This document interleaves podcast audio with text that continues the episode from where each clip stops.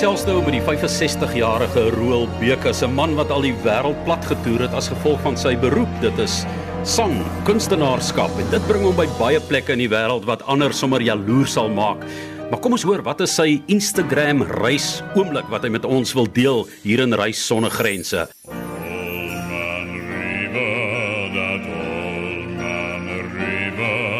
He must something, but don't say nothing. He just keeps rolling. He keeps on rolling along.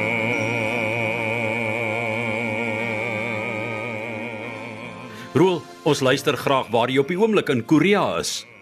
Ja, Johan, ehm um, daar's baie plekke wat my asem regtig weggeslaan het, maar jy weet mense hoor altyd en jy sien altyd en die dinge tot jy daar is nie en dan besef jy ek kon myself nou knyp om te besef ek is nou hier. En dit was op die groot muur in Beijing. Toe ek en my vrou ek raak emosioneel as daaroor praat. Dit was net die ongelooflikste ervaring en dit gesneeu dit was koud geweest daai muur te stap en te kyk en hier te sien nou hierdie berge op te kyk en sien die muur gaan net aan en aan en aan en aan. En jy begin die geskiedenis lees oor die muur en hoeveel daar duisende Chinese het gesterf in die proses en hoe op die aarde hulle dit reg gekry het om daai muur te bou oor daai rotse oor daai bergpieke. Dis nie berggies nie. Dit is massiewe berge.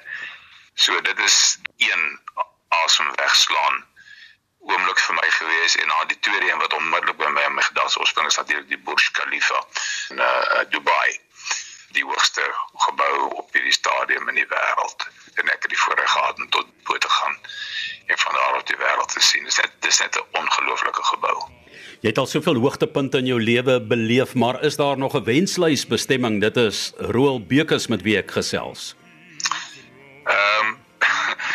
Ja, is 'n wenslys. Ek wil net vir jou gou te loops noem. Jy praat oor van hoogtepunte. Ek kan met trots sê ek was op die hoogste plek in die wêreld, dis bo op die Burj Khalifa. En ek was by die dooie see wat die laagste plek op die wêreld is, onder seevlak. Dit is net terloops. Maar my wenslys is my seun is in Australië. Ons is nog nooit by hulle gewees nie.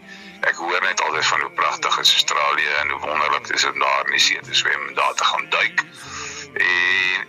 Water te voets en my groot begeerte is om Nieu-Seeland toe te gaan.